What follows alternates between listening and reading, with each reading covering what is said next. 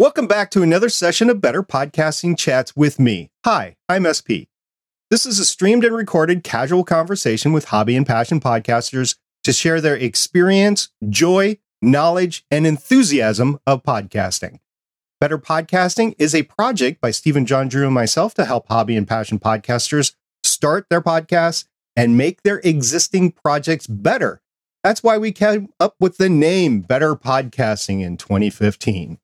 It is our hope that bringing on new voices from hobby and passion podcasting spaces with potentially different viewpoints will help others just as much as listening to Stephen and myself.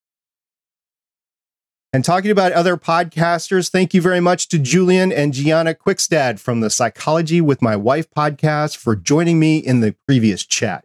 You can check out Julian and Gianna at their link tree, TWMW podcast. Now, if you're new to the show, I'm going to demonstrate to you what a hobby or passion podcast is because for the next few moments, I'm going to talk about my passion space. So you get a little idea of how one of these goes. So SpaceX continues their preparations for the Starship orbital flight test pending FAA certification. So far, the community is tracking a potential launch date later this month. We'll see if that happens. Booster 7 is currently off the OLM or orbital launch mount, but the equipment to put it back on is headed to the launch site today. So we'll see if that starts to get stocked. Now, in other news, there was a new rocket that was successfully launched. It was the 80% 3D printed Terran 1 rocket. It launched late Wednesday night, March 22nd, 2023. The first stage performed flawlessly. However, the second stage failed and fell back into the ocean. Still, congratulations to the Relativity Space team for the successful first stage flight. I know that's a whew, that's a load off of their shoulders for sure because you don't want to explode on the pad. Or if you're like me, like a pyrotechnic rocket scientist, you kind of want to see it. But I know it's it's it'd be bad for everybody. So at least it got off the pad successfully, and they just have to fix stage two. All right, for the next hour, I'm chatting with somebody who is a film and movie review podcaster. Joey is one half of the podcast Affable Chat. Together with his co host Benjamin, they have been reviewing movies and other things for five years now.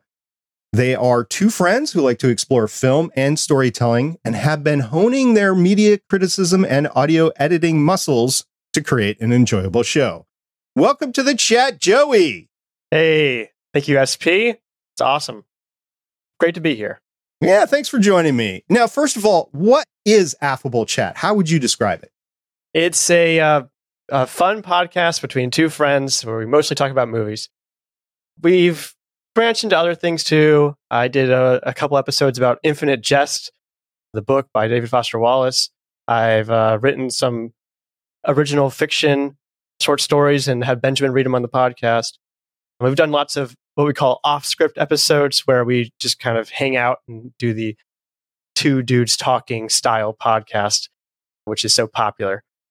But mostly we talk about movies and uh, kind of express our love of film and our love of uh, pop culture through that. And um, yeah, we, we, we spend a lot of time each week watching and reading about movies and coming on the show to share what we've learned and what we feel and everything else. So it's a lot of fun and it's been a really great outlet for me creatively and for Benjamin as well.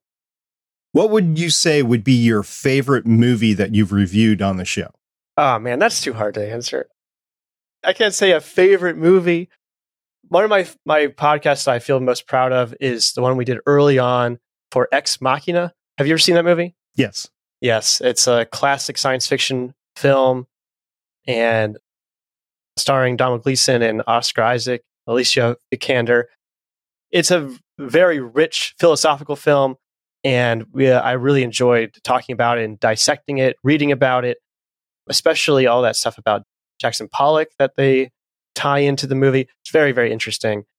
But yeah, if you're looking for something more recent, we did a five episode series on James Cameron, which was incredible. I'm such a James Cameron fan now after watching five of his movies in a row, including Avatar and Avatar The Way of Water. Yeah, th- that was a really enjoyable experience. And uh, I think those are some of my favorite movies that we've done on the podcast as well. All right. I hope you're prepared for this next one. Oh, what no. would be one of your least favorite films that you've reviewed on the show? Oh, that's easy. Flock of Dudes, starring Chris D'Elia. I don't know if you've ever heard of it. It's one no, of I our one of our least listened to episodes ever, and rightfully so. It's a terrible, terrible movie.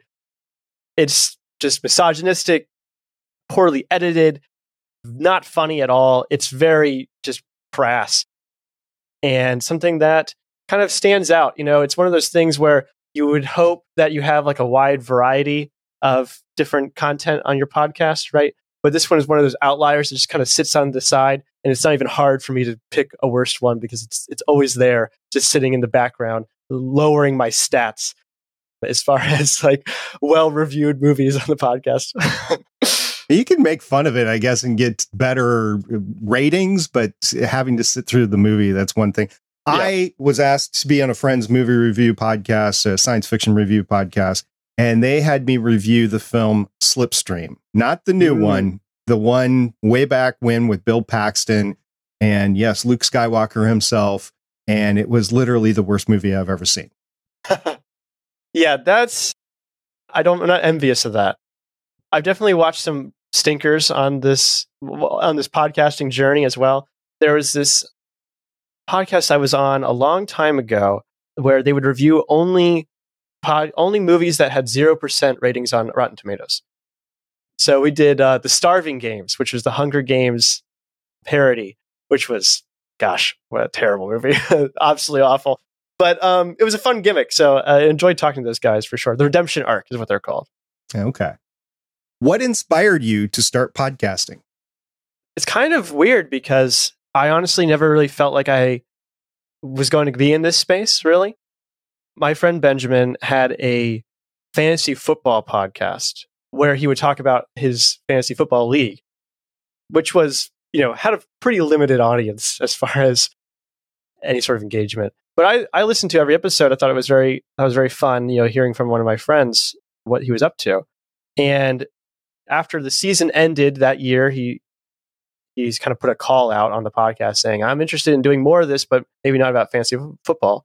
So I reached out to him and said, Why don't you do a movie podcast? And he invited me on to be a part of that. And we basically just went from there. And uh, yeah, it's been great because Benjamin and I are very good friends. And it's nice spending time with him. And I also I often think of the podcast as or aff- affable chat in general as an excuse for me to force my friends to watch movies I like. So it's uh it's kind of that exercise over and over again for the last five years. So I put a call out on Reddit on the subreddit podcast guest exchange, and you replied to that. Why did you reply to that and want to be on the show?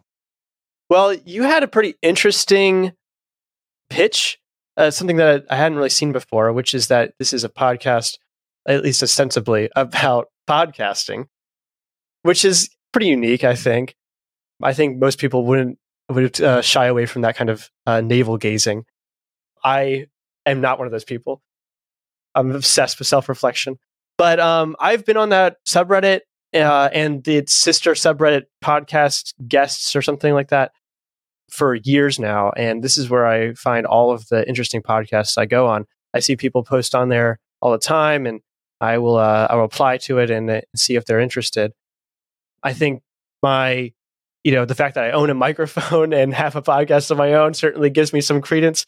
So I often feel like I, I'm successful when I'm asking to be on someone's show. But it's a um, uh, I think it's nice. You know, usually a pretty small community, so uh, you get some.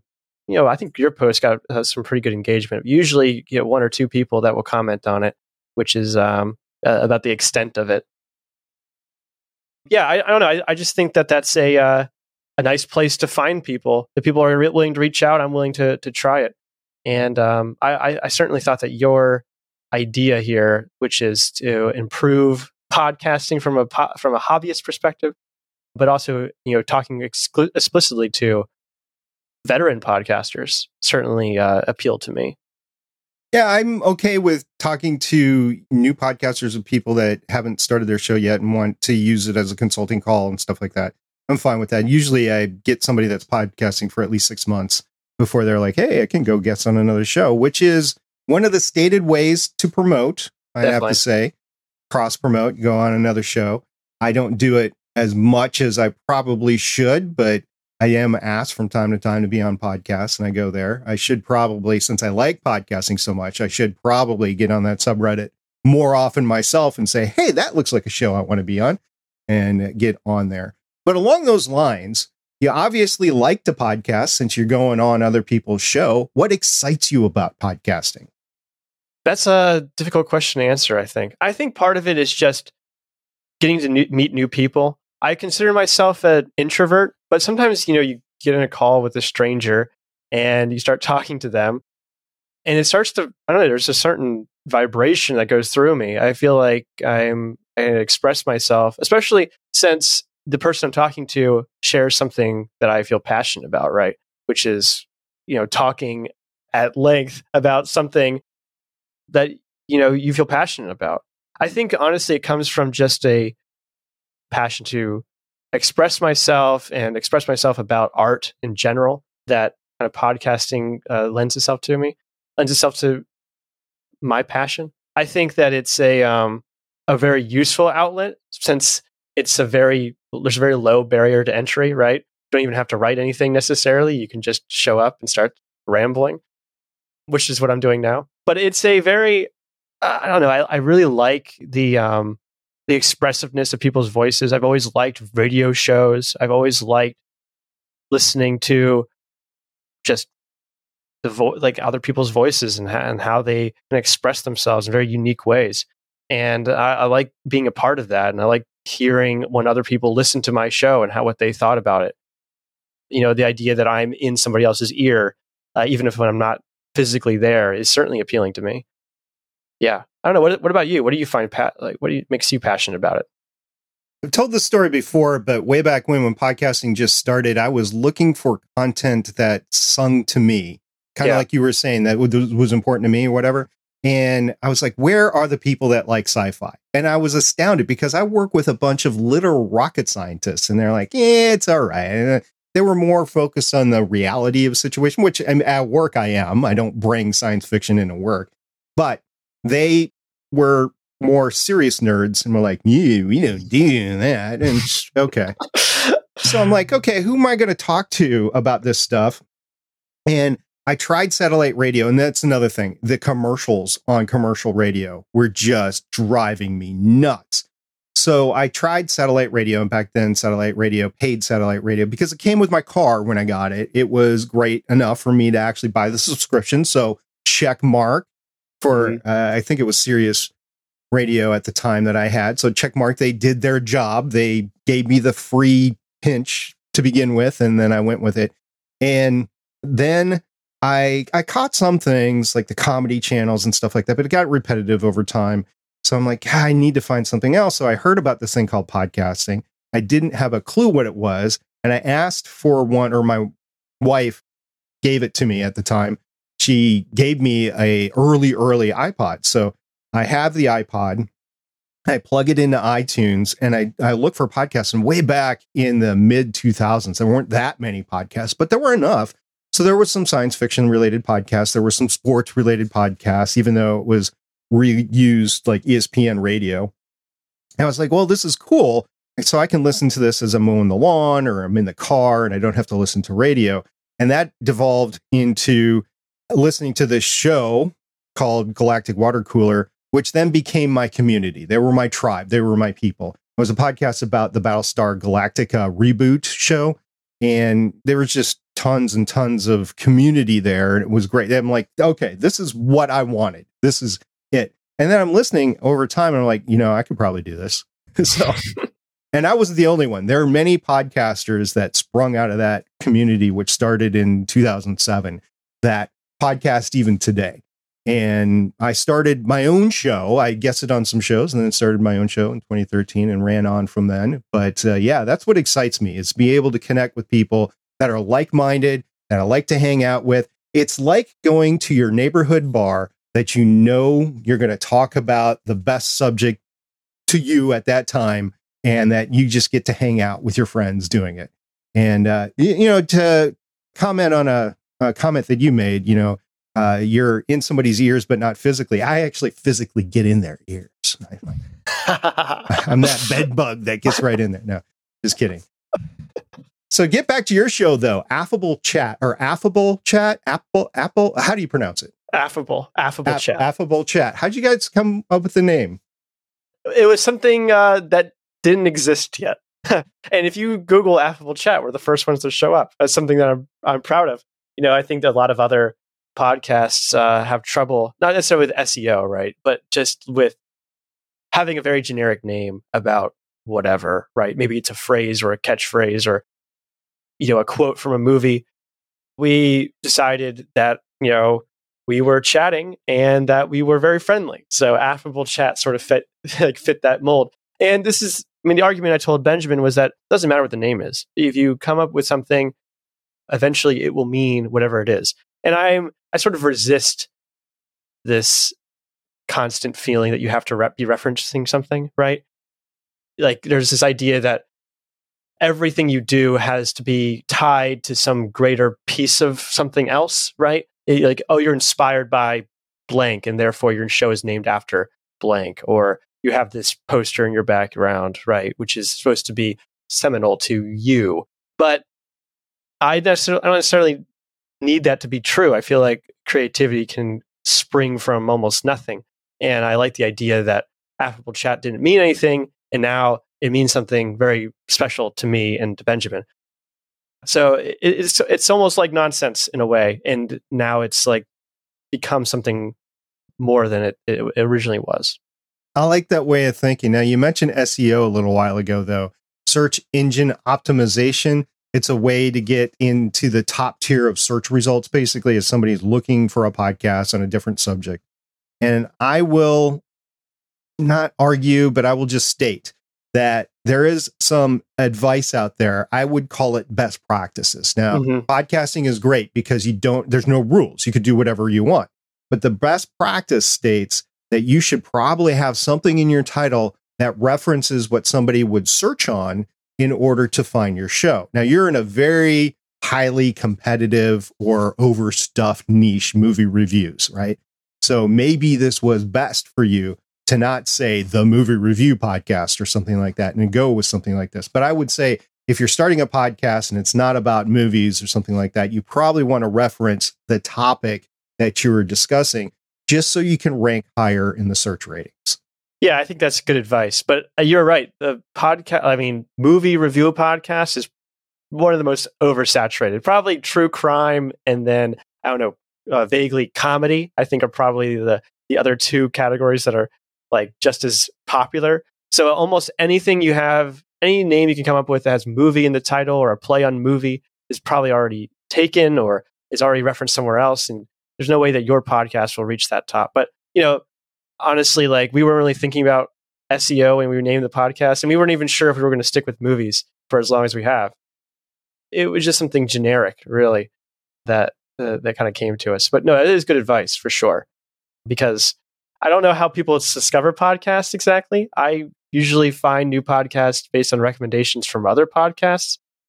So it seems like it's a kind of a closed loop in many ways. I don't know. What I mean, how do you think people discover podcasts? Or, I think most people type in something into their search bar. Yeah. That's where Google Podcasts for a while was like the godsend because you can go in and, and search on Chrome or Google or whatever. This is before in the days before Chat GPT. And you could find your podcast that way and you'd rank higher in the search results. So there is that for finding something. The same thing applies to actually going into Apple Podcasts or Spotify or Amazon Music or wherever you are consuming your podcast, iHeartRadio, wherever it is, and search for the topic, and there it is. But most of the podcasts that I listen to are either friends that podcast now or they're recommended to me. And I know there's a lot of great shows out there, but I also kind of reel back a little bit from like the professional shows. First of all, because there is a lot of advertising on it. And that's one of the reasons why I wanted to listen to podcasts the beginning is to not have that advertisement. And second of all, I know that it's produced and it's got some producers, got some gatekeeper behind there, and it's not the raw human into the microphone experience that is part of hobby or passion podcasting, which is what I like. Now, I do listen to professional shows, but percentage wise, it's probably 20% professional, 80% hobby.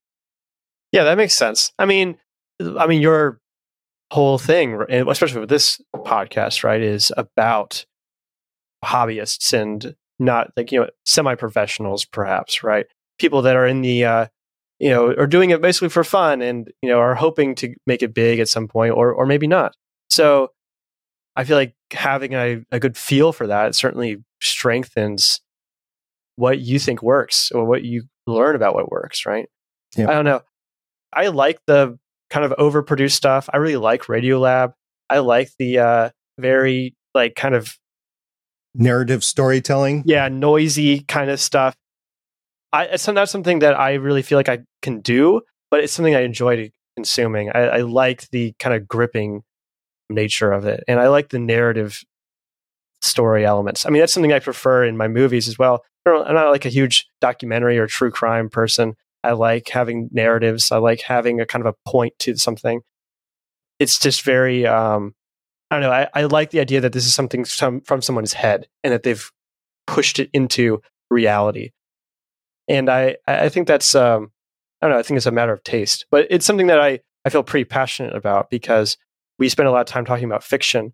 And I really push back against people that are anti-fiction or only read nonfiction or anything like that. I feel like that say you're losing a lot of like the human experience when you all you do is care about like uh, stuff that's actually happened. I guess it's things that happen in people's heads sometimes can reflect reality in a much deeper way, and I find that really really compelling. You mentioned before before I forget that movies and TV was one of the biggest niches out there, uh, true crime being another. There are three others that I know of because I do a lot of research into this. Can you guess what those three topics are that are the most popular type of podcasts? I would say probably news is, is, yeah, is up that's there. A, that's that's like a fourth one, but it's okay. not one of the top three. Oh man, true crime, and then uh, I'm trying to think. Now I'm thinking about uh, just podcasts I listen to. Yeah, it's probably not one you listen to. Politics, religion, and sports. Mm, okay. I mean, it makes sense now you say it. Yeah. very big. Those three are very big. So it's it's not just true crime or movie review podcasts. There are others out there. Yeah. Absolutely. How did you learn how to podcast? Was it just you're just going to get on mic and record with Benjamin, or was there a training period, or how'd you do it? Mostly just uh, trial and error. I started off on my phone recording on a uh, like a voice memo because I hate the sound of people who record through somebody's like through a cell phone, right? That noise is is terrible. At least like Zoom, you can get a better quality audio from that. You can record it very easily. And that's super easy to do. But yeah, I I started off just on my phone with the voice memo, just talking into it, and then I sent the recording to Benjamin to edit together with his local recording. And then, um, yeah, I eventually upgraded to a, like a real microphone, and now I have this pod mic from uh, Rode that I really like. Um, but yeah, mostly just trial and error. You know, I would listen back to myself, and I would Benjamin would give me tips as well, and some people that listen to the show would tell me things that they liked or didn't like, and I would try to uh, you know incorporate that into this. So I think after a, a, certain amount of time, you get you start to start to pick up on some things that you're doing well. I think that I still have a lot of crutches, and you know I'm not I'm not the the best speaker altogether. Not even the most uh, well mixed, right? I'm not not the most modular, but I think I've gotten better at just synthesizing my thoughts, talking off the cuff, and you know quickly responding too which is a skill that I think I struggled with when I was much younger, and um, something that is certainly important if you're going to be doing this. You had it lucky, kid. I'm going to throw it out there like that. The pod mic and an audio interface. I wish I would have had those things available to me when I started podcasting. Sincerely, I wish I did because it would have made things so much easier. Like I would have gone with a Samson Q2U to start just because I was cheap and didn't want a lot of gear. But once I did start improving, I would have gotten into things like a PodTrak P4, Rodecaster. Mm-hmm. Eventually, when that came out, definitely some of the audio interfaces. I've tried to record into computers over the years, and unfortunately, I have lost so much audio that way that I just try not to do that and try to do a separate hardware recorder. Like I was saying, uh, Tascam Cast 4, the Rodecaster Pro or Rodecaster Pro 2, the PodTrak P4 or P8, those types of things. But when you're using those over the internet, you only get two tracks. You get you and then everybody else coming into you. You might have a third or fourth track when it comes to sound design and stuff like that. But really, when the people talking, it's everybody on one track and then you. So you kind of have to go online to get the multi track through some sort of uh, software or uh, streaming packet, kind of like we're using now with StreamYard. And I do that, but I do it hesitantly because I always have a backup because I always lose stuff. But the gear, the gear was just, oh, it was, that was the definitive of 10, 15 years ago. That was the definitive of a hobby podcaster because you were literally taking stuff that wasn't meant to work together and you were making it work together. Connecting over Skype was a bear back in the day. It still kind of is because they inject some sort of hiss. But yeah, I'm just going to say you're lucky you started when you did because you didn't have to worry about those technical stuff. Yeah, well, it's really interesting to hear you say that because I feel like it's super easy to find microphones and audio interfaces now. There's so many different varieties and different things. And I mean, I started off with a USB mic, which was, you know, ultimately I had to get rid of it because I needed an audio interface. But yeah, it is super interesting to hear um, about like what you were going through when you first started. I, I'm really curious about what you had, kind of hacks you had to to pull out to get something like that to work. I mean, so did you you had a microphone obviously. I mean, you could get a microphone, right? How did that what was it for? Was it I mean, they had radio microphones, right? Were you able to get your hands on something like that or or what? Most podcasters back in the day were podcasting with musician stuff because they were sure. musicians and they adapted it to. There was very few radio people that that went on. I started with a chat headset, which sounded terrible. And the guy that I started podcasting with, he was a real self-described audiophile and I knew it grated on him because I, I wasn't asked back all that much. And it wasn't until a few years later where I was like, okay, what do I get? Because there wasn't this plethora of knowledge for podcasters that there is now. And if I would have known about the ATR 2100 at the time, that was like the USB XLR dynamic microphone that you could get. I think it was out when I bought my microphone, or might have been a year out. But in any event, I went with a small factor USB mixer and a Behringer XM 1300S microphone, which is really low end. But I was really trying to be cheap, but it was light years above a chat headset. And you were talking before about phone calls. You don't like phone calls. The reason that you don't like the phone call sound is the phone line literally cuts out frequencies. Well, that's right. It's not the microphone in the phone, it is the phone line that you're going through. So if you're connecting through Zoom on your phone, you're connecting through Wi Fi, and they use different, the full frequency band, really, that's available to your microphone. With a phone line, nope, you have, and I forget the cutoffs. I, I want to say 16,000 hertz is like one of the cutoffs. I, I can't remember the exact frequency range, but that's why it sounds the way it does.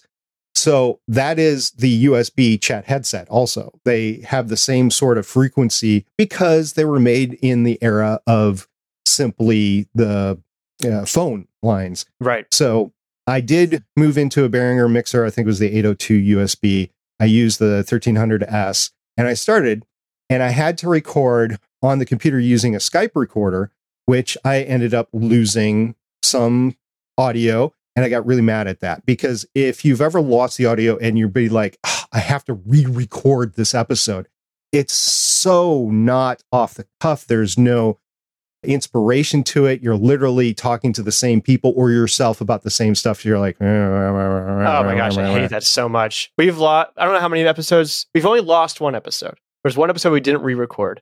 It was for our Wreck It Ralph episode. Every so often we pour one out for Wreck It Ralph in, in memorandum.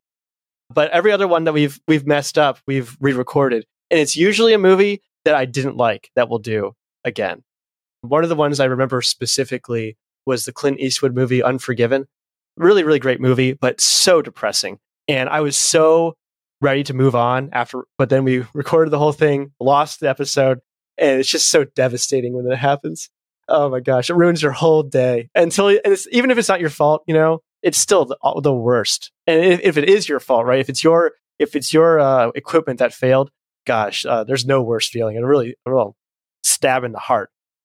But yeah, uh, we've we've re-recorded a few because of that. But since then, I record locally on two different softwares.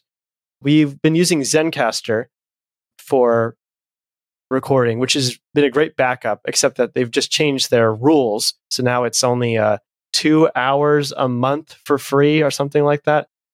So we're gonna have to find a new a new place to go. But it was uh, yeah, uh, uh, uh, you know, it's it's. I always think about it like uh, going outside with an umbrella, right? As long as I have all my backups running, as long as we have Zencastr there, it's nothing's to go wrong. But as soon as that one thing fails, as soon as I'm podcasting without a net, right, something will go wrong, and I'll end up re-recording the whole episode. So We've told this story before on Better Podcasting, but this is a true story. One time I used the eighth backup. Uh, you have eight backups? I had eight backups going because I was streaming. I was recording to like YouTube at the time. I, I forget where. It, well, there was some audio recordings going on. I think Spreaker at the time was broadcasting just the audio. So I had a total of eight recordings going, and I had to use the eighth backup to actually produce the show. I was just thankful that I had the audio and when I started losing audio to begin with and having to re-record those bland shows, and I always heard those horror stories of you get that A-list guest and then something goes wrong with the mm. recording. Mm. So my next evolution in gear was to get a Zoom H6 hardware recorder. And then I had to cobble that together with my setup in order to do the mix minus to be able to record it because it was not like the Rodecaster Pro 2 acts as an audio interface and a recorder simultaneously. Right. The Zoom H6 does not. So I had to record, I had to snake stuff through the H6. I had to monitor through my headphones from the H6 to make sure I was getting everything. And that was it. I will say that it is not infallible either because you could have issues with the SD card. So having multiple backups is uh, a benefit. I have a video that's one of the biggest viewed videos on the Gonna Geek YouTube channel about recovering the data from an SD card from a Zoom H6 because it happens. There are ways to correct it. And I went through the ways to actually recover it. It's not always recoverable, but I was able to recover it. And yeah, the, it was much more hobbyish back in the day. But I will say that you, you said you had two recorders going. Computers are more advanced than they were 10 years ago, but you still podcast with people that have lower end equipment. And oh, that yeah. lower end equipment might not be able to do multiple tasks simultaneously or they might run out of memory. Maybe there's lower RAM in there. So you can't always count on them being able to record locally either. So it's good to have multiple backups. And I say more backups is always good, but at least two, at least a prime recording and a backup, because you will lose less episodes that way. Definitely. Yeah, no, you're definitely right. And that's why we that's why Zencastr was such a blessing for us, is because we didn't have to rely on our inexperienced guests to record on their own machines or or having some sort of problem because almost always we had some sort of issue where their microphone would come unplugged or they would run out of memory or they wouldn't be able to get it set up or whatever. And Zencastr, you know, even if their computer like reboots in the middle of the podcast, it doesn't matter. It will still record and uh, you'll be able to recover it. And we don't do anything live, so we were able to fill in those gaps with, without too much trouble whenever that happens. But yeah, it's a uh, uh, terror of the podcasting world, I believe, is uh, losing episodes. It's very funny to hear you you have eight backups going, or, or at least you did at one point. And you know, I don't blame you at all because I hate that feeling. It's one of the worst feelings ever. And if you can ever recover it, man, you feel like a hero. You're like, I did it. I've solved it. I've, I've, the, the universe has come down on me, and I have uh, thwarted it in this one time.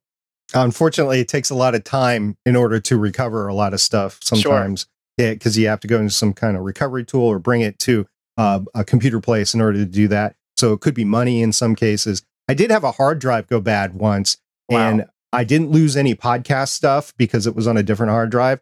But since then, I have more of a backup system going on my computer and including uh, Backblaze and a USB hard drive locally. And I make sure it's running and that sort of stuff. So I have all that going.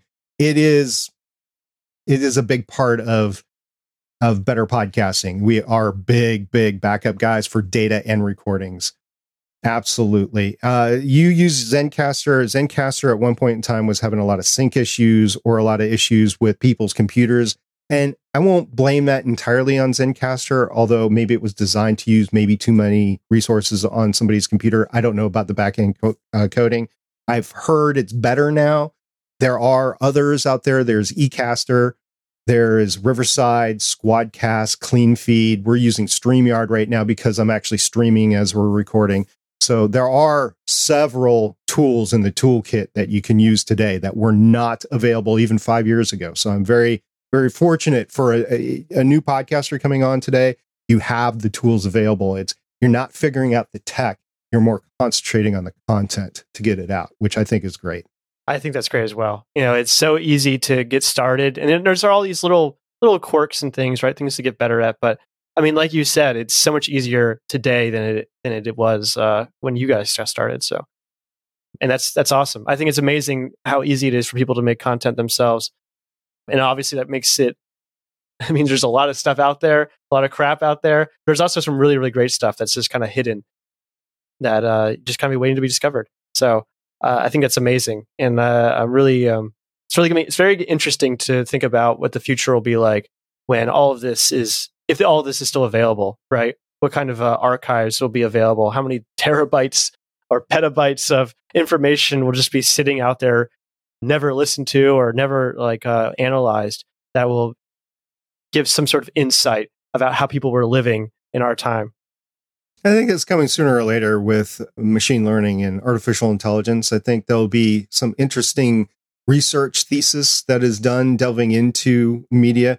It wasn't until recently, like 10 years ago, that universities actually had like media, and, and by media, I mean like digital media, not like news media, digital media degrees. And mm-hmm. uh, actually, the friend that I first started podcasting with, he got a advanced degree in social media not the social media like TikTok and Twitter, but like sharing digital media, I guess is is the best way to phrase it.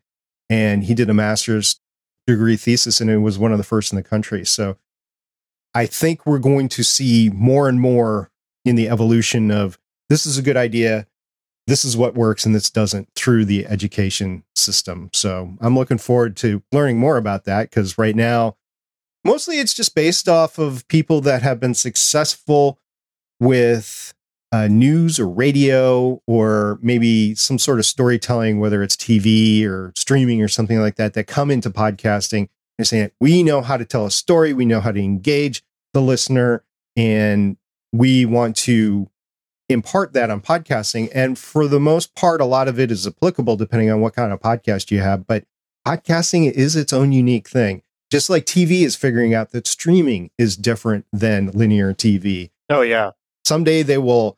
I mean, it's doing very well right now, but someday they'll really bang it home. Yeah, that's very interesting because podcasting is very decentralized, right? YouTube has basically a monopoly on on video, and TikTok has exploded on short term on short form video, but you know, and everyone else is trying to compete with them.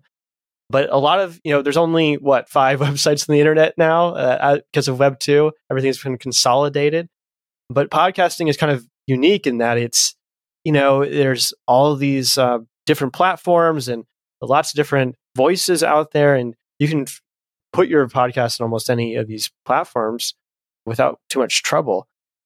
But like the discovery options are not the same, right? Uh, how you discover new shows is largely largely up uh, to like recommendations like you're saying or deliberate searches right? And even then, you're only going to find the most popular stuff, or those are the ones that are going to rise to the top. So I, I think it's interesting that it's not like centered on one website. It's not centered around one thing, right? And um, it's still very accessible because it does make it pretty unique as far as modern like uh, art forms, right? Right. And we'll get into that in a little bit. But before we do, I want to ask you a question before I forget. If you could have told you yourself one thing to make it easier to start podcasting before you started podcasting, knowing what you know now, what would you have told yourself? I think I would have told myself to start to like really start reading articles. I found that it's very informative when I start reading about production of movies and when I start reading uh, like other reviews. I tried not to do that too much because I don't want it to color my own opinions, but it's something that I think as I've become more comfortable in my own head and with my own thoughts, I think that's something that I found a lot of value in because I've been able to evaluate whether I agree with someone or whether I don't and not let them necessarily influence what I'm thinking. And a lot of times there's interesting stuff in these reviews or production stories, right? Even if they're colored in a certain way. And that's something I wasn't really doing at the beginning. It's something that I, I, I think could like in, could have enhanced my content more. I think honestly the the journey I've taken as far as equipment and as far as just talking and everything has been very natural. And I, I don't I don't want to disrupt the timeline, if you will, on that. I think I still am in the middle in the midst of my own growth there. So I'm not sure where I'm going to end up. But I, I think that the confidence and self assuredness that I've gained through podcasting has been very natural. And I wouldn't want to uh, tell myself, oh, you're going to know what you're talking about in five years, uh, because I don't think that would do me much good five years ago. Right. So you mentioned to me beforehand that you had some audio editing pet peeves. I'm very interested to hear about this. So one of my least favorite things is when you're listening to a show and it has commercials in it, and they cut in the middle of someone's sentence or in the middle of someone's word. I don't know if you've ever experienced this. You don't listen to a lot of podcasts with commercials in them. Actually, that's one of the reasons why I don't, is because it's I hear that and I'm like, awful. nope. It's awful. And there's this podcast called Game of Roses, which is about The Bachelor, which is a very a fascinating study of The Bachelor and it as a sport. But one of the guys on there, uh, Chad Kultgen, he's very passionate about audio and he, he runs several different podcasts. And he allows his show to be cut in this way where they, it will suddenly stop in the midst of a sentence, in the midst of a word sometimes, and start playing a commercial. And I know like that in the grand scheme of things, right? It's probably, he probably doesn't have much control over that. But other shows don't have this problem. Other shows have commercial breaks or, or even smooth transitions to commercials. So I don't really know why this happens.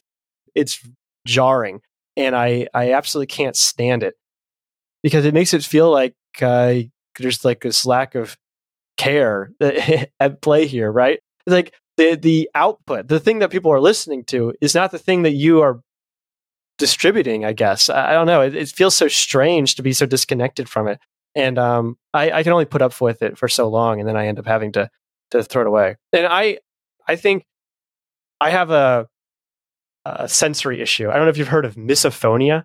Yeah, actually, uh, it's described as hatred of sound. I, I describe it as uh, contempt for certain noises. Specifically for me, it's like chewing. Right, if someone's like uh, smacking their lips or or chewing uh, while they're eating, it's it's incredibly grating for me. Usually, I'll have to leave the room or wear headphones or something like that. So I feel like I'm extra sensitive to noises like that.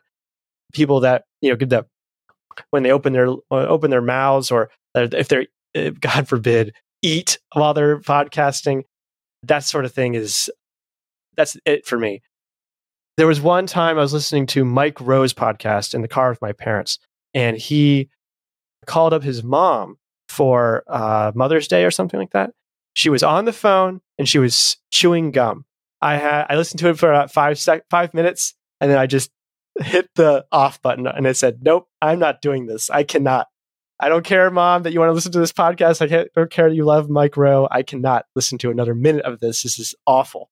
Uh, I don't know why you would subject yourself to that in real life or as a form of entertainment. So, yeah.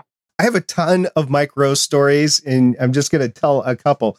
I did try to listen to his podcast once, but it was like he took, and this is before the pandemic, he took a microphone into the closet and it was like uh, a Blue Yeti. It was a condenser mm-hmm. microphone. His Yeah. closet must have been the most cavernous room in the house with no clothes in it because it was just reverb completely. I'm like, Mike, he's got a really good voice, right? Yes. And I'm like, Mike, this sucks. I'm not going to listen to this just because it's like that. And the content wasn't all that great for that episode, if I remember that correctly. And then for Deadly, you know, he narrates Deadliest Catch. And at the time I was watching Deadliest Catch, I do not watch Deadliest Catch anymore. But anyway, beginning of the pandemic, they were trying to produce this season and he was streaming. Literally, they just recorded like a StreamYard session like we were having like this, and they didn't edit it. And he sounded like crap. He wasn't on a good microphone. He was playing the, it's like they didn't know how to do it, right? Yes. Even though he was a professional, he didn't know how to set up his own office as a pod or a, I was going to say podcast studio, as an audio studio, right? So he's just sitting there with some sort of camera that was on focus with poor microphone. And I'm like, Mike, this sucks. I remember talking to like Steven and a few other people in the Gonna Geek Network at the time on our Discord server. And it was like, what is going on? And it wasn't just that, It was like late night shows and stuff like that that were just, just awful audio. And we're like, oh my gosh, yeah, we've been doing this for years. We have figured this out. Get some podcasters on retention and they will tell you exactly how to do this and fix it before the next episode. But they didn't. Anyway. Ah. yeah, you got me going a couple of times, specifically on Mike Rowe. No, that's the thing is when you think about this for a long time and you see somebody who's has some you know natural talent like Mike Rowe does, it's it's very frustrating when nothing when that's not utilized correctly. Especially since you like, I think you can make the argument that it's super easy to fix, right? If you had some anybody that knows what they're doing, you just uh, sit there and you know practice it through him, you know, set it up for him and say, "All right, now go." It would it would turn out so much better yeah, uh, that sort of thing. Like I can deal with some, you know, unprofessionalism. I can deal with a little bit of echo sometimes. I can deal with, you know, a little bit of uh, poor editing occasionally. But those things make me just like feel like nobody cares. You know, nobody's listened to this. Nobody uh, wants to make a good show. They just think of this as, oh, I'm going to turn on a microphone and just start talking, and that's uh, that's content. People will eat that up. So I have a, another question for you. You mentioned that you are thinking about going to a podcast convention. I'm going to ask you why. Why do you want to go to a podcast convention? We have some friends. They run a show called the Super Bracket Bros, which is a fictional tournament, uh, bet- or a tournament between fictional characters where they it's like a battle royale where they fight each other. And these guys are these guys are really nice, and they recommended that we go to a podcast convention. They they have guests on almost every episode. They have a lot of connections um, in kind of the space that we occupy, and they said it was a lot of fun. Uh, and I accidentally ended up at a podcast convention once. I was in Nashville with my wife, and we went to the Gaylord Hotel, Mm-hmm. which is a huge convention center, Mm-hmm. really close to the Grand Ole Opry in Nashville. Mhm. And I saw people wearing lanyards, and somebody else with a with a shirt that said, like, "I love to podcast" or something. I'm like, there's something going on here. And it was like the last day, almost everything had cleared out. They had some buttons on a table and like a bunch of like uh, chairs and stuff, but I had no idea what was happening, and I just kind of wandered in there. Yeah, I, I don't know. I I just think it'd be kind of a fun thing to see and to learn about, and to, um, you know meet other people that are also podcasting. What year was that? it was a couple of years ago. 2021. 2021 sounds right. Yeah. You should have met me there. Were you there? Were you there all three days? Yeah, I was there there for the whole week. Wow, that's amazing. Yeah. I went to survey it for our better podcasting audience and yeah, I I have some okay. So I was at the same venue that you're talking about. I can see if you don't know anything, it- it's it looks neat like any convention you walk in and specifically because that open hallway right there was where they had all the gear and some of the booths that you didn't have to pay to get into Sure. and uh, I, I I could see how you'd be like, oh, this is so cool. There's a co- there's a convention for podcasting, and that's the way a lot of po- podcasters are too. Now, I will caution any hobby podcaster about this, and I'm not the only one. A lot of people that go to these podcasting conventions come away with the same takeaway. So, if you are wanting to learn more about podcasting, or if you want to buy gear, you're not going to be able to. If you want to, if you think it's going to increase your hobby podcast, it's probably not going to. And it's going to, generally, it's going to cost you a lot of money because it's going to be during the week. So you got to take vacation from work normally. You have to buy a plane ticket because they're normally across the country or drive several hours. You got to buy a hotel room for several nights. Then there's the food that comes with it.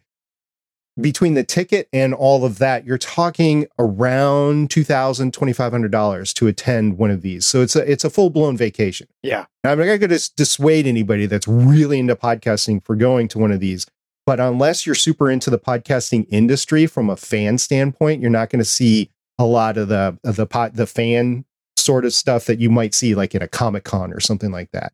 It is literally about industry. It's about learning how to podcast. I will say if you're willing to spend $2300 on your hobby podcast by doing this you probably should put that money into tools or software or knowledge for yourself like online courses or something like that. Instead because the biggest takeaway that people get is running into people and, and making some relationships, but those relationships don't necessarily turn into anything. Like if you're looking to grow your hobby into an actual business, you have to have some success before you actually get to do that, before people are willing to talk to you or something like that. And a lot of the advertisements that you get through the various ad agencies, you can do all that online now. And it's all based on download numbers, which are IAB certified statistics.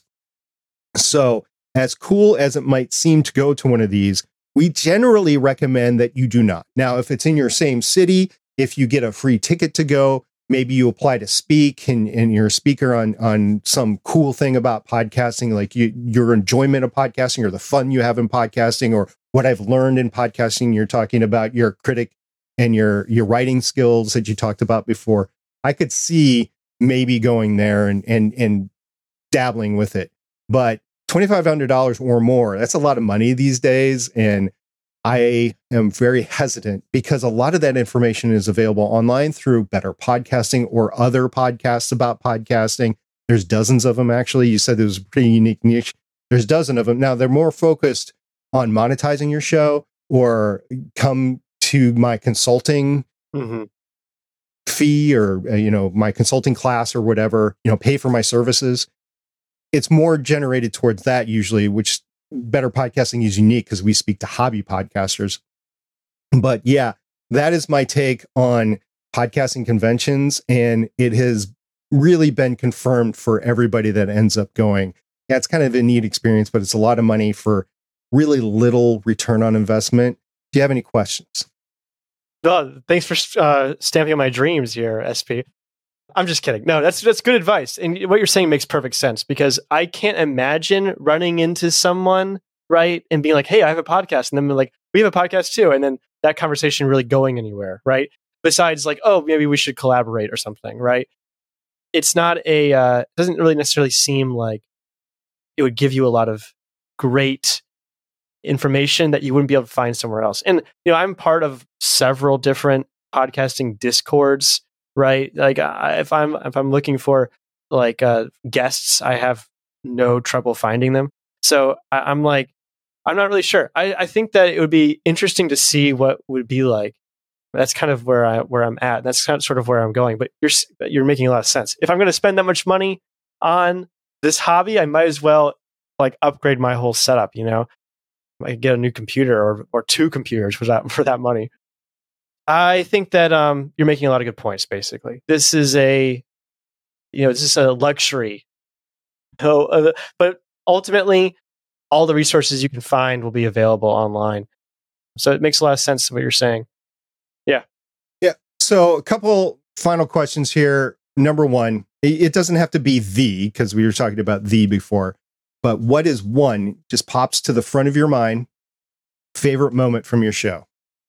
Oh man one of our one of my favorite episodes we ever did was our Avengers Infinity War episode. We had nine guests all at the same time on the episode. We brought in a bunch of people from other podcasts and other guests we had been on. Was, you know, the whole joke was that this was like supposed to be a big crossover in the Marvel universe. So we brought in a huge crossover of people as well. it was a lot of fun. It actually went better than we thought it was going to. People didn't necessarily talk over each other as much as we thought, but it was very, it was very chaotic, and it was uh, it was very fun just kind of get that um the meme uh, started. Yeah, and I think that discussion went really well. I think we we, we talked a lot about uh, the stuff we liked, and that was that was really really great. And I definitely remember that as a highlight. Right, not many people can say they've had this many guests on one show at the same time. So I thought that was kind of fun. See, now I have FOMO, and you've minimalized me because I don't know if you know this or not, but I do have a Marvel podcast called Legends of Shield. Oh, and really? I was not asked to be part of this oh episode. well, you know, I didn't even I didn't find you at the uh, convention either, so I've just been snubbing you twice, yeah. in the past. The the the uh, knife is going in and twisting. All right, one additional question: Do you have any general gripes with the podcasting industry as a whole from your seat as a hobby podcaster?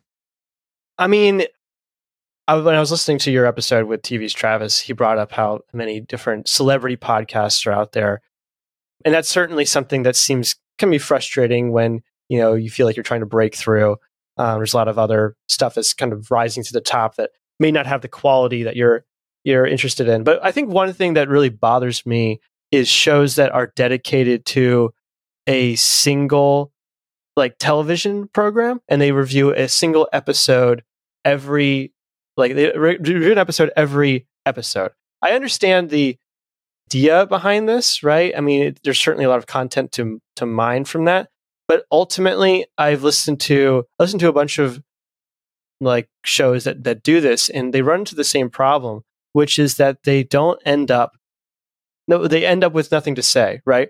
There's this they have this thing in front of them, and they're trying to uh, find something new, but ultimately, it's kind of the same as it's been, and there's and there's no like through line to it, right? They're just reacting to what, what's what's coming out next. I, you know, for our show, we pick a lot of kind of random movies, but we're always picking something that we feel like we have something to say about, right? Something that's going to be interesting to talk about. And I think sometimes when you run into a, a problem with, and I know you probably this is going to reflect on you probably with your Legends of Shield episodes, but I feel like that's that's different because the show is over, right? You're you're not doing you're not uh, reacting to it as it comes out anymore, right? You're reacting to it as, oh no, you were. See, this is the thing, right? And this is this is the thing. right? The Marvel Studio universe. So even today, we're reviewing Moon Girl and Devil Yeah, yeah. Well, that see, I I I can respect that honestly because we've done almost every Marvel episode, every podcast, every Marvel movie that's come out, and we we feel the same way, right? It's just right there, easy for you to grab, and um, yeah, I honestly feel like it just becomes something that becomes hard to sustain, you know. And I've definitely been in the situation where I want to do this. I want to do one with my wife about Lost, but I'm not sure if I would do every single episode. You know, I feel like I would have to break it into sections or into seasons or something like that. Just because every time an episode comes out, it'd have to find something novel with it, and it's just not there. You know, it's not always there. They're not always hitting every time.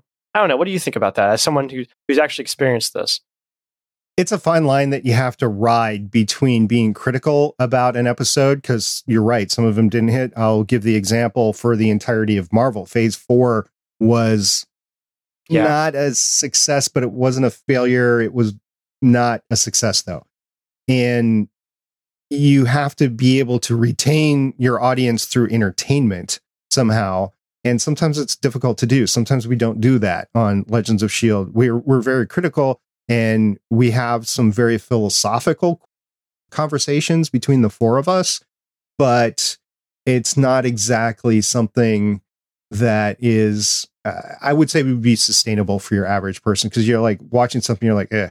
for Moon Girl and Devil Dinosaur I'll I'll be honest with you it's not for me I'm AARP age and it's it's meant for the tweens it is literally focused on the tweens but I feel like a, as a Marvel podcaster if I'm going to continue to podcast on Marvel I have to watch it because it's going to be intertwined in that MCU somehow and there have been things along the way that we thought that, like the Inhumans series on ABC, which was abysmal to watch all the way to the end, but we did it because we thought it was going to link up to the MCU.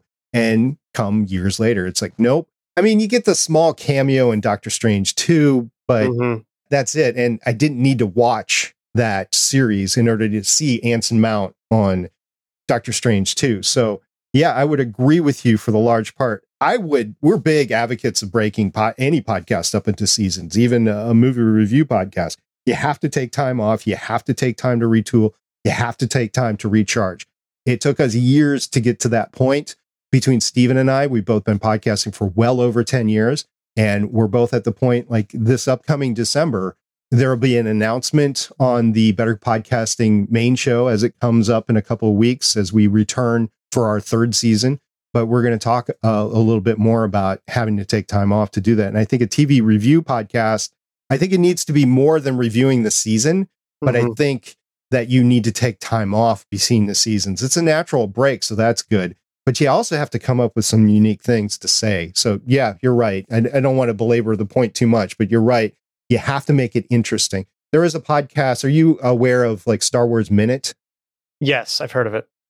Where they literally take every single minute of all the Star Wars movies and they podcast about it, but they think they find interesting things. They actually research and they're entertaining about it. And it's interesting facts that the general Star Wars fan wouldn't know about it. So their podcast for a minute is about 20 minutes longer was when they started out at 20 minutes to, to 40 minutes if there was a really a lot of stuff going on. But generally, if there's a big scene, you'll be able to do multiple episodes over that scene. So you don't have to take two hours to cover one minute. Yeah. So there are, are different interesting ways to do that. And there's many, many podcasts that do movies by the minute these days, but they were one of the first uh, really successful ones. So there are ways to look into that. And I would say if you want to spend some time with your wife to podcast about anything, I'd say go for it. Just last episode, we had Julian and Gianna on talking about being married and podcasting, and they're doing it just to have fun with each other. Yeah. And it doesn't have to be about the audience, it just has to be if you're having fun. Yeah. Uh, maybe that's like the challenge. Maybe I just haven't found a good example of this, right? Where you have to bring a lot to your, of yourself to this, to anything, right? And if you're watching a show that isn't necessarily the most entertaining, you have to bring a lot, you have to fill in those gaps a lot more with yourself. And, and maybe I've just never found a good example of someone doing a, a good job of that across many episodes. But it's um, I think that's that's really the challenge, right? And and maybe that's something that uh, that maybe that's a gap that needs to be realized or or something like that. But I certainly feel as if it, it, it can be low hanging fruit if you're, especially if you're a um, if you're a member of the cast on the show that you're reviewing, right? It's just like, oh, we'll just watch the show and talk about what we did on the show. Feels like there's nothing interesting there. It feels like there's nothing new to, to be gained from that. Well, tie in that guy, which is talking about the expanse. Uh, they are interested because they, you would, I think, like that show because they are like a lot of the same things about movies that you like, and they're they're really into it. But they're entertaining about it. They're not just entertaining about the show that they're talking about, but they like the industry as a whole. Which, uh, yeah. Uh, so it's it's a stick that you get be above above and beyond. I know we're running close on time. I know you have other things to do. There was a couple of questions in the chat. Do you want to go over them? Sure. Yeah, the first one was they're all from Matthew Bliss, and he said, would be very interesting in hearing how you connect with your super bracket bros and their quote extended network of contributors, which he alleges he's one of them. Um, yeah, Jay and Eli are incredible. Uh, I really like those guys. They're some of the nicest people I've ever met, and uh, their show is very entertaining and very creative. They have to do a lot of work behind the scenes to kind of come up with what they're going to talk about, and uh, a lot of some of the characters can be very obscure. So there's a lot of interesting media to consume. But yeah, I, I, they've put me in contact with uh, several other shows. The Wait For It podcast is one of them. The other one is um, the Nerd Squad. They have a podcast about I think it's called the the Clash of the Stash, where they it's like a debate type show that I've been talking to the creators of that um, for a, couple of months now to see if um, if I can slap myself in there. And yeah, I, I, you know anybody that's a friend of Jay and Eli, I think is a friend of mine. So reach out, Matthew, and I'll I, you can come on Affable Chat as well. He also says, "I'm not sure if I have misophonia. Uh, is that how you pronounce it? Misophonia. but after editing podcasts for ages, I feel the same. Plosive's mouth clicks. I wish we could edit real life. uh, I'll say I agree with him. Uh, some part, sometimes when it's really bad, I, I wish I had a hearing aid so I could just turn off whatever I'm whatever I'm listening to. But that's that's terrible to to even to even say. what I hate at work because I do a lot of video teleconferencing at work in a room with several other people. The and people that do telecons at work can hear this too. So they're in the room and they have their notebook or papers out in front of you, and they they just you know flipping through them right in front of the microphone and you're hearing that from the other side and you're not hearing any of the dialogue back and forth you're like i can't hear you. Stop that. Or maybe they they they're pounding on the desk or something like that. Yeah i really wish i could edit real life. And when i'm listening to somebody briefing they use a lot of crutch words and i'm like oh my god i just want to delete delete delete delete. It's just not available. So yeah i understand that. And the last one from matthew bliss is question for both of you for editing how hard was it to come to grips with compression? And do you compress often? I was for a long time. I was using a noise reduction preset in um, audio uh, editing software, and then I was compressing it to a different file size because it was easier to upload to Google Drive. But I stopped doing that, and I feel like I've gotten a much I have a much cleaner sound, which is really honestly the best thing. I have to empty my Google Drive every other week because I'll run out of space. But it's because uh, that's how I upload it to um, to Benjamin, so he can because he does the majority of the editing. But it's uh, I, I, I don't know. It's it's something that I'm uh, kind of I guess come to grips with, and uh, something I've become more comfortable with is the idea that I don't need to compress really. So you're talking about file size, file type. Yeah. Yeah, I think what Matthew's talking about, he might be talking about both. I don't know. I think what he's talking about is the actual EQ.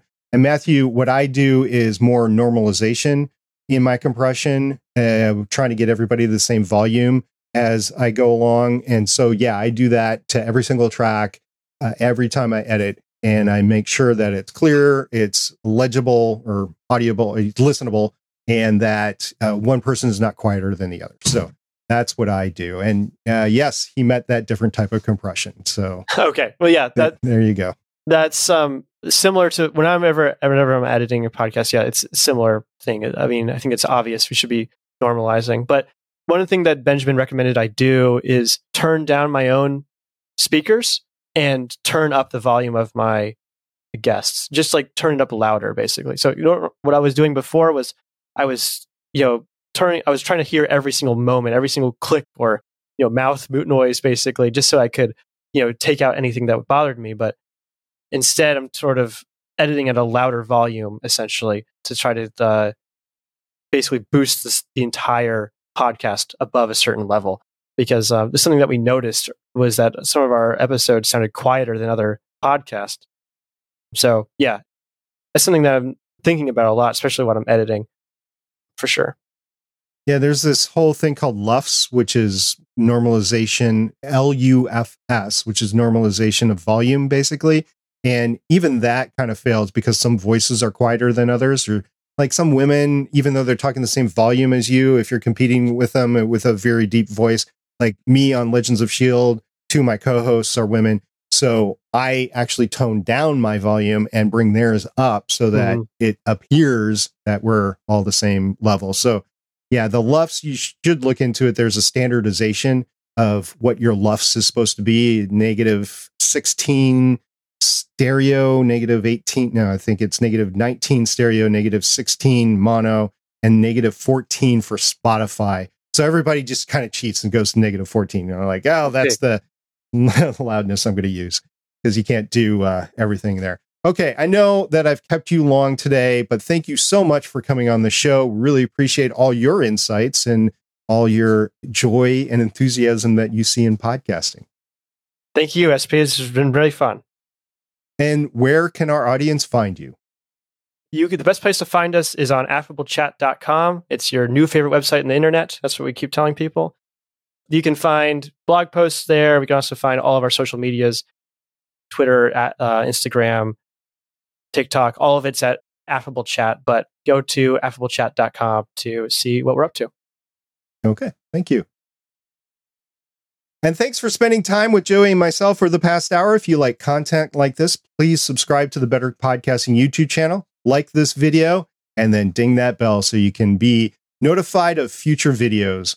Or if you happen to be listening to the audio podcast version, give Better, better Podcasting Chats with SP a follow on your podcatcher app. Stephen and I would greatly appreciate it.